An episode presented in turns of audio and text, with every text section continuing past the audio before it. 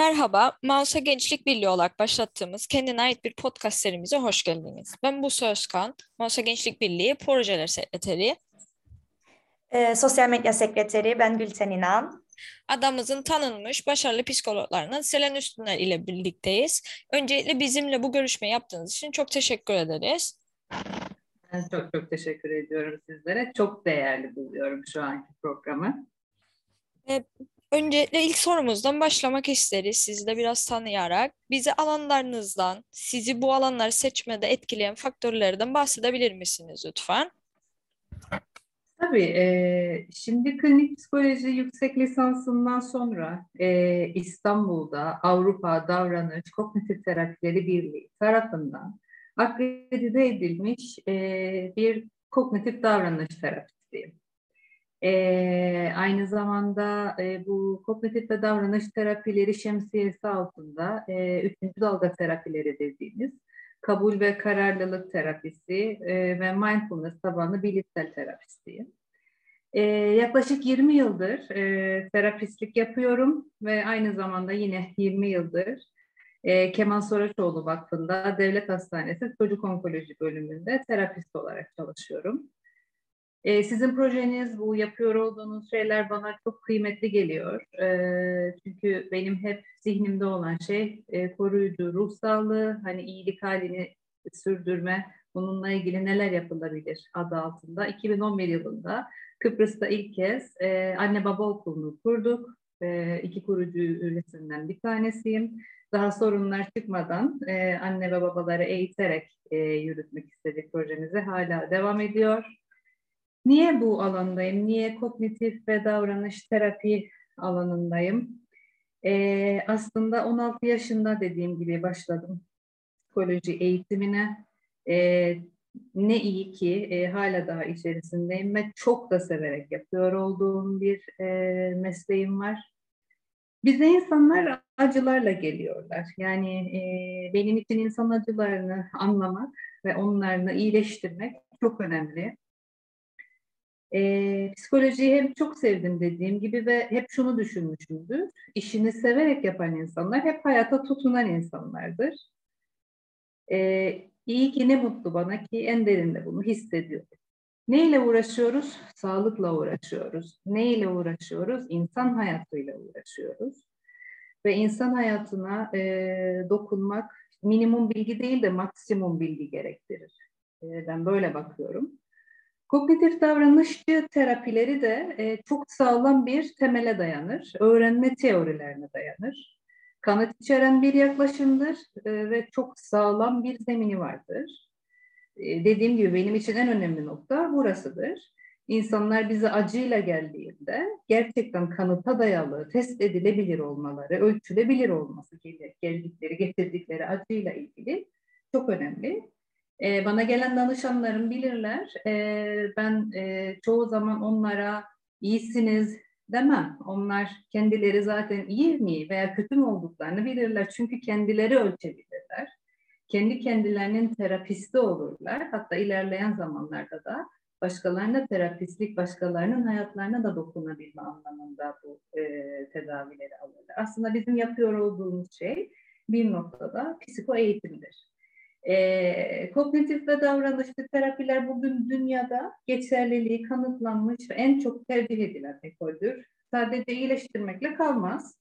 E, kalıcı iyilik halini korur ve nüksü önler. Nüks dediğim tekrarı önler ve özellikle de performansı artırıcı çok etkili bir e, terapi tekniğidir diyebilirim. O yüzden kognitif ve davranış terapi alanında devam etmekteyim. Aslında bize çok güzel anlattınız bunu. Yani giriş açısından da çok doğru yerden e, başlamışız diye, diye diyebiliriz. Peki gençlerimizdeki mental sağlık durumunu nasıl gözlemliyorsunuz? Yani mental sağlığı artırmak için gençlik örgütleri, bizim gibi dernekler ne gibi roller oynamalıdır? Sizce gençlerin mental sağlığını etkileyen en büyük faktörler günümüzde nelerdir? Evet, çok güzel bir soru. Ee, çok teşekkür ederim bu soru için de ayrıca. Öncelikle mental sağlığın tanımını yapmak gerektiğini düşünürüm. Çünkü bu tanımı her noktada kullanacağız aslında. Ne demek mental sağlık? Ee, ruh sağlığı, bireyin kendi yeteneklerinin farkına vardığı. Bu çok önemli bir nokta. Yaşamın normal gerginlikleriyle başa çıkabilen, üretken, verimli bir şekilde çalışabildiği ve aynı zamanda içinde yaşadığı topluma da katkıda bulunabildiği. Bunlar çok önemli ve bütün bunların hepsine bir arada topladığımızda genel bir iyilik hali diyebiliriz. Yani mental sağlığı bunlarla yorumlamamız mümkün. Şimdi bu tanıma baktığım zaman e, kognitif davranışlı terapide pek genelleme yapmayı sevmez ama gözlemlerimden yola çıkarak şunu söylemek istiyorum. Kıbrıs'ta o kadar çok yetenekli, o kadar çok akıllı gençlerimiz var ki o kadar güzel, o kadar iyi üniversitelerden mezun olup geliyorlar. Ama e, bir bakıyorum ki e, üretkenlikten uzak, e, yaklaşık 7 saat, 8 saat bir kafede oturup gününü geçirebiliyor. Yani biraz önce ruh sağlığı tanımına baktık değil mi? Ruh sağlığı tanımının içinde o üretkenlik, o verimli hissetme, o topluma katkıda bulunabilme o kadar önemlidir ki. Ama ne yazık ki e, gençlerimizin bir kısmı, bu da çoğunluğu oluşturuyor. E, bu yeteneklerinin farkında bile değiller. Bu farkına varmak için de bir şey yapmıyorlar. Bu benim için çok üzücü bir şey gerçekten. E, tabii çeşitli psikolojik nedenler de olabilir bunun yanında. Aynı zamanda toplumsal ve kültürel nedenler de vardır. Bununla da açıklanabilir. Çünkü hani bunu da söylemeden geçemeyeceğim içinde olduğumuz siyasi durum ne yazık ki e, temel güven duygusunu zedeleyen bir ortamdır. Yani o yüzden gençler de haklı bir gelecek kaygısı içindedirler. E, siz gençlik örgütlerine çok çok iş düşüyor. E, özellikle mesela bu podcastları yapmanız biliyorum e, bir sürü şeyler de yapıyorsunuz. O kadar kıymetli ki e, daha çok barış için çalışmalısınız. E, gençlere zihinsel etkinlik ve dayanıklılık getirecek bir takım eğitimler düzenlemelisiniz ki düzenlediğinizi de görüyorum. Yani bu hem topluma hem de e, aslında kişiye büyük bir hediye. Ne yapabiliriz bu zihinsel dayanıklılık için e, gençlerin hayatına dokunan kişilere ulaşabiliriz. Mesela onlarla işbirliği içinde olup bilinçlendirmeye yönelik programları aktive edebiliriz. E, mesela ebeveynlere, öğretmenlere, sağlık çalışanlarına, gençlere hem kendilerinin eğitim alabilecekleri hem de belki eğitim verebilecekleri seminer ve yazıların daha aktif bir şekilde e, gündemde olması, sosyal medyada olması farkındalığı artırma açısından önemlidir diye düşünüyorum. Kesinlikle çok haklısınız. Ee, bize de çok fazla e, görev düşüyor. Bunu da seve seve yapmaya çalışıyoruz. Belki de yeni başladık. Bu evet. podcast'ı da e, yapmamızın sebeplerinden biri de budur kesinlikle. Evet. Peki e, günümüzde çok fazla duyduğumuz e, bir durum var. Yani iyi değilim gibi bir söylem geçiyor gençler arasında. Mental olarak iyi bir seviyede olmadığımızı kendi kendimizi nasıl anlayabiliriz?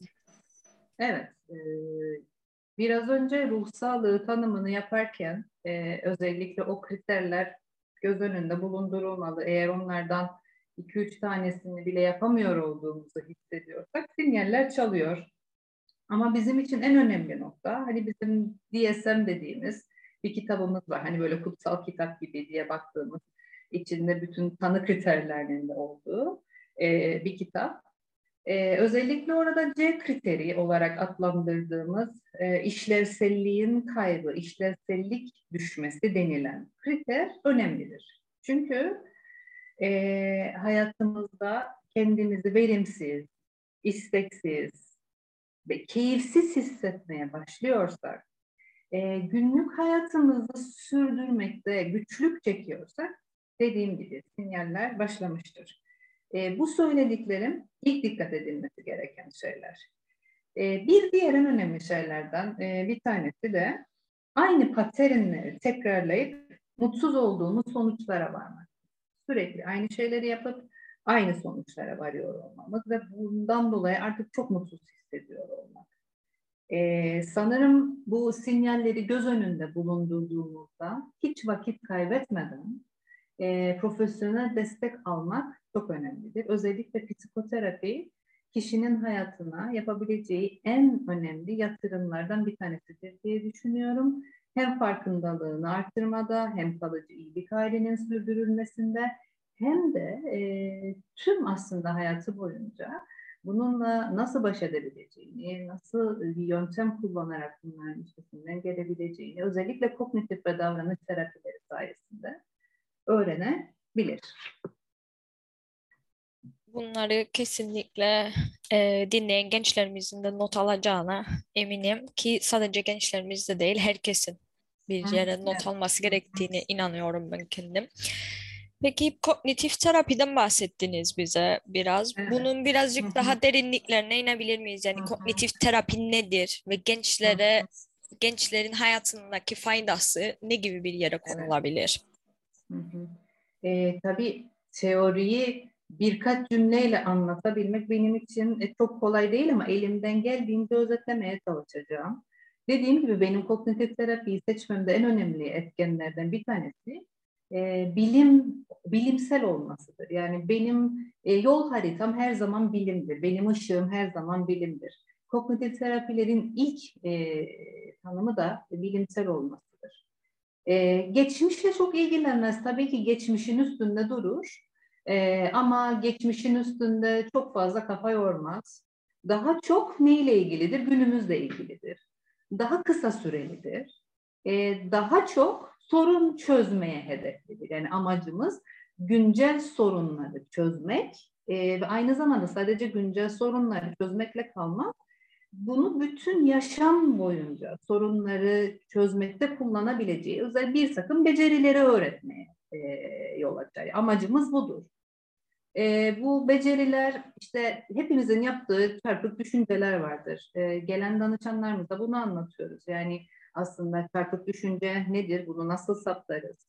İnançlar nedir, bunları nasıl değiştiririz? İşte e, çevreyle uyumu, e, esneyebilme, ilişkiler kurabilme ve davranış değişikliklerini sağlamak bizim hedeflerimiz arasındadır. E, çok önemli bir nokta var. E, insan ve hayvana ayıran en önemli özelliklerinden bir tanesi nedir diye sorsam ilk bana söylenilen şey düşüncedir aslında. Düşünebilen e, varlıklarız biz. Ama bir çalışma var mıdır ki hayvanlar düşünemez? Benim bildiğim böyle çalışmalar yok. E, ya da varsa da çok fazla kanıtı yoktur. Belki de hayvanlar da düşünüyordur. Demek ki bizi hayvanlardan ayıran en önemli özellik düşünce değil, ne düşündüğümüzü de düşünebilir. İnsan öyle bir varlık ki sadece düşünmüyor, ne düşündüğünü de düşünebilme yeteneğine sahiptir. Ee, bu da bizim için çok önemli. Bunun farkındalığı bizim için çok önemli. Çünkü bu iyileşme için ilk adım. Zihnimizden geçen düşünceleri fark edebilmek. Ee, aslında bu Yunan felsefesine kadar uzanan bir şeydir. Ee, modern ruh bilimi içinde de düşünceye hak ettiği yeri veren ilk kişi Albert Ellis'tir.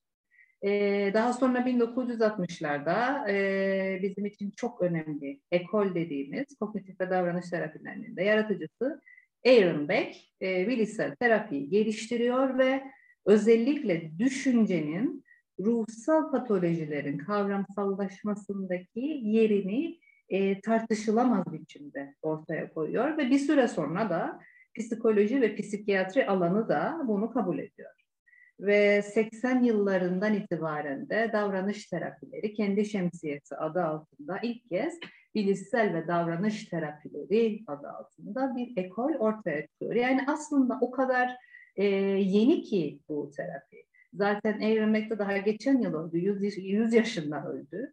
E, bizim için çok yeni, çok işlevsel, kanıta dayalı ve e, tedavisi de %80'lere 90'lara varan bir e, terapi çeşidi. Ne demek bilişsel? Ee, hep bunu soruyorlar ya bana. Bilişsel, yani bilişsel işlev ne demek? Ee, kişinin kendini, aslında çevresini, yaşantılarını, geleceğini, gelecekle ilgili algılarını, anlamlandırmalarını, yorumlarını, düşüncelerini ve değerlendirmelerinden ibaret aslında. İşte bilişsel bu demek. E, olaylar üstünde çok durmaz kognitif terapi. Olayların kendisinden çok algılama ve yor, yorumlama tarzıyla ilgilidir. E, bunun üstünde durur. E, bir olay olduğu zaman e, bizim olay değil duygularımızı ve davranışlarımızı belirleyen şey, olayla duygu arasındaki düşünce biçimimizdir. Tamamen davranışlarımızı da şekillendiren, işte o zihnimizden geçen düşüncelerdir. Tabii bunları e, kişiler seanslara geldik sonra, aynı dili konuşmaya başladık sonra, biz onlara bu kelimeleri, bu terimleri öğrettik sonra yavaş yavaş algılamaya ve anlamlandırmaya başlıyorlar. O kadar etkilidir ki birinci veya ikinci seanstan bile düşüncenin ne olduğunu fark edip bunları değiştirebilmeye, esnetebilmeye başladıklarında duygu durumları ve davranışları değişiyor. Ee, dedim ya çok e, yeni gibi görünüyor aslında kognitif terapi ama e, ta, çok eski çağlara da dayanıyor. Mesela illa batının etkisinden söz etmemek de lazım. Hani doğunun etkisinden de söz edelim. Mesela bundan yıllar önce Gandhi kognitif terapileri özetleyen çok güzel e, bir e, söylemi vardır. E, buradan da söylemek isterim. E, der ki, söylediklerinize dikkat edin, düşüncelerinize dönüşür. Düşüncelerinize dikkat edin, duygularınıza dönüşür. Duygularınıza dikkat edin, davranışlarınıza dönüşür. Davranışlarınıza dikkat edin, alışkanlıklarınıza dönüşür. Alışkanlıklarınıza dikkat edin, değerlerinize dönüşür. Değerlerinize dikkat edin, karakterinize dönüşür. Karakterinize dikkat edin, ka- kaderiniz olur. Ee, o kadar kısa bir özetidir ki aslında kognitif terapinin. Ee, gençlerle ilgili sorduğunuz soruya gelince de bütün bu söylediğim şeyleri çok daha erken yaşlarda fark etmeye başladığımızda o kadar e, uzun bir iyilik hali bizimle olabilir ki Hatta psikopatolojilerin en önemli meselesi katılıktır. Ne kadar katıysanız o kadar psikiyatrik problemlerin sizinle olma ihtimali yüksektir. Bununla ilgili yapılan çalışmalar da vardır. O yüzden bizler ta küçük yaşlardan itibaren gençlerimize aslında katılıktan uzaklaşmayı, esneyebilme becerisini ve daha kaliteli bir yaşamın nasıl olabileceğiyle ilgili ellerine malzemeler verirsek, onlar da kullanmaya başladıklarında amacımız olan uzun bir iyilik hali daha daha uzun olur ve daha kaliteli bir yaşam da bizimle birlikte olabilir. E, çok kısa da olsa özetlemeye çalıştım kognitif terapiyi. Umarım anlaşılır olmuştur. Evet, çok güzel bir açıklamaydı aslında. Eminim dinleyenlerin de aklındaki so, ço- çoğu soru işaretini cevaplamıştır. Ee, dediğiniz gibi yeni bir e, terapi yöntemiymiş ama e, özellikle gençler üzerinde e, tedavi oranı yüksek olan bir e, terapi yöntemi sanırım. O yüzden e, bu konuya değindiğimiz çok güzel oldu bence. Çok güzel açıkladınız bize. E, farklı bir alana değinecek olursak, e, bilinçli farkındalıktan bize biraz bahsetmek ister, e, ister misiniz? Tabii, e, bu benim diğer uzmanlık alanım, e, mindfulness tabanlı bilişsel terapiler. E, ama yine bu da bir teori ve bu teori, teoriyi de yine elimden geldiğince kısa ve anlaşılır e, olarak e, anlatmaya çalışacağım. E, elimden geldiğince. E, nedir mindfulness? E, dikkatin anlık olarak yaşantılara odaklanmasını sağlamak aslında.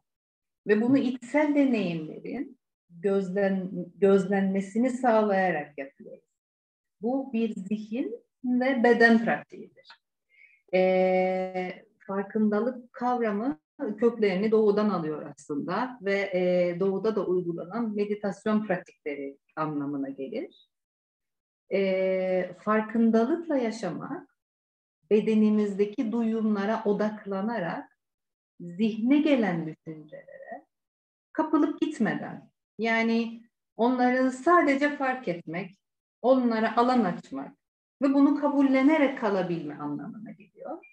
Çoğu zaman e, insanlar düşüncelerine takılır, kalır ve bu düşünceler onu çok rahatsız eder. Mindfulness teknikleriyle zihne gelen düşüncelere yer açıp ona e, orada kalmasına izin verirsek ve bunu bedenimizi duyumlayarak yaparsak Bir süre sonra yapılan araştırmalar da gösteriyor zaten kognitif terapi ile birlikte mindfulness e, egzersizleri yapıldığı zaman e, özellikle depresyon ve kaygı seviyesinde azalma olduğu saptanmıştır. Tek başına mindfulness çok yeterli değildir açıkçası. E, hani ben e, ikisinin de eğitimini almış bir kişi olarak tek başına kognitif terapi çok etkilidir ama tek başına mindfulness e, terapi yetersiz kalır. Ama kognitif ve davranış terapiyle birlikte mindfulness egzersizleri e, özellikle anksiyete bozukluklarında ve depresyonda güzel sonuçlar vermektedir. E, gençlerle de yapılan çalışmalarda özellikle mindfulness çalışmalarında bu da gözlemlenmiştir. Evet aslında e, bazı çok güzel noktalara da değindiniz. Gençlere de e, bağlantısını açıkladınız. E, fakat gençlerin e, özeline biraz daha inecek olursak mindfulness dediğimiz bilinçli farkındalık gençlerin mental sağlığına olumlu yönde etkilemesi açısından nasıl kullanılabilir, neler yapmalıyız? Bize bunlardan biraz bahsetmek ister misiniz? Evet, yaş sınırlaması yok mindfulness'ta. Bu çok e, güzel. Hani benim oğlum 4 yaşında, e, ona da mindfulness egzersizlerini yavaş yavaş öğretmeye başlıyorum aslında. E, en önemli nokta şu, zor duygularla kalabilme gücü geliştiriyor mindfulness egzersizleri. Dayanıklılık kazanabilmesi, kazanabilmemiz açısından çok kıymetli ve çok değerli. Dedik ya esneyebilme becerisi bizim için çok önemli. Katılık patolojilere sebep oluyor. Ee, aslında o bu duygunun içinde kaldık sonra bu duyguyla yaşayabilmenin çok da kötü bir şey olmadığını e, anlamamıza sağlıyor, anlamamızı sağlıyor. Tabii şunu da söylemek gerekir. Yani hayat sadece olumlu duygulardan ve düşüncelerden ibaret değil. Sürekli iyi hissedemeyiz. Ee, bu hiçbir zaman da olmayacak. Bizler zor duygularla, zor düşüncelerin içinde de olabiliriz ama bunların içinde kaldıkça, onlardan kaçmadan, onlara direnmeden, onları görmezlikten gelmeye çalışmadan içinde durabildikçe hem kendi duygularımızla barışıyoruz, hem kendi e, hem kendimizle barışıyoruz. E, sonra da ne geliyor? Kabul. Bir süre sonra kabulle de güçlenmeye başlıyoruz. Dolayısıyla bütün bunların hepsini ne kadar erken yaşta yaparsak o kadar sağlıklı bir yetişkinliğe geçiş yapabiliriz. O kadar e, yani bu kadar sağlıklı bir yetişkinliğe geçiş yaptığımızda da katılıktan uzaklaşma ihtimalimizi de artırıyoruz.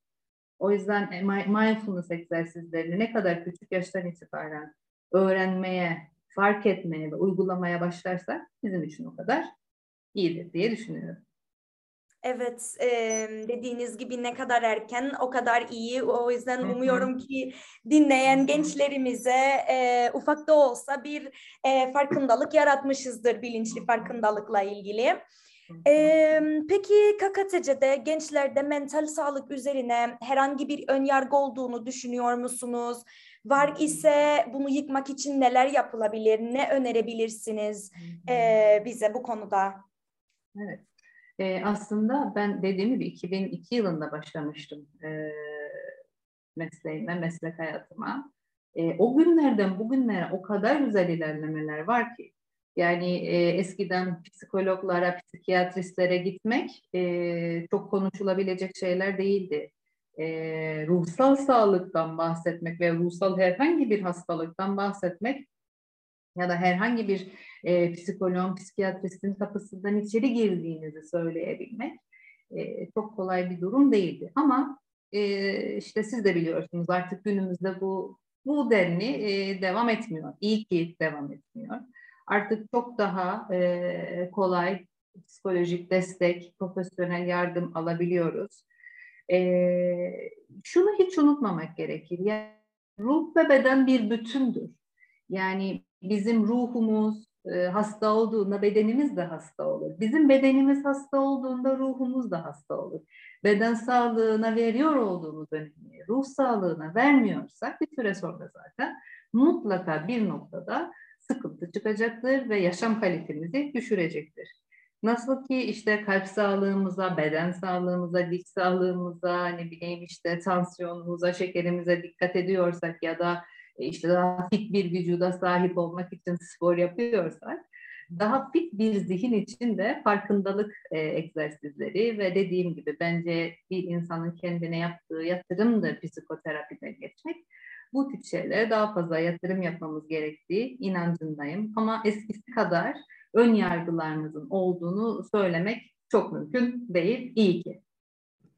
Evet aslında çok güzel bir cümle kullandınız. İnsanın kendine yaptığı bir yatırımdır ve çok katılıyorum ben buna. Ee, dediğiniz gibi çok yol kat ettik ama umuyoruz ki çok daha fazla yol kat ederiz ve herkesin özgürce bu konudan bahsedeceği bir noktaya varırız yakın zamanda diye ümit ediyorum ben.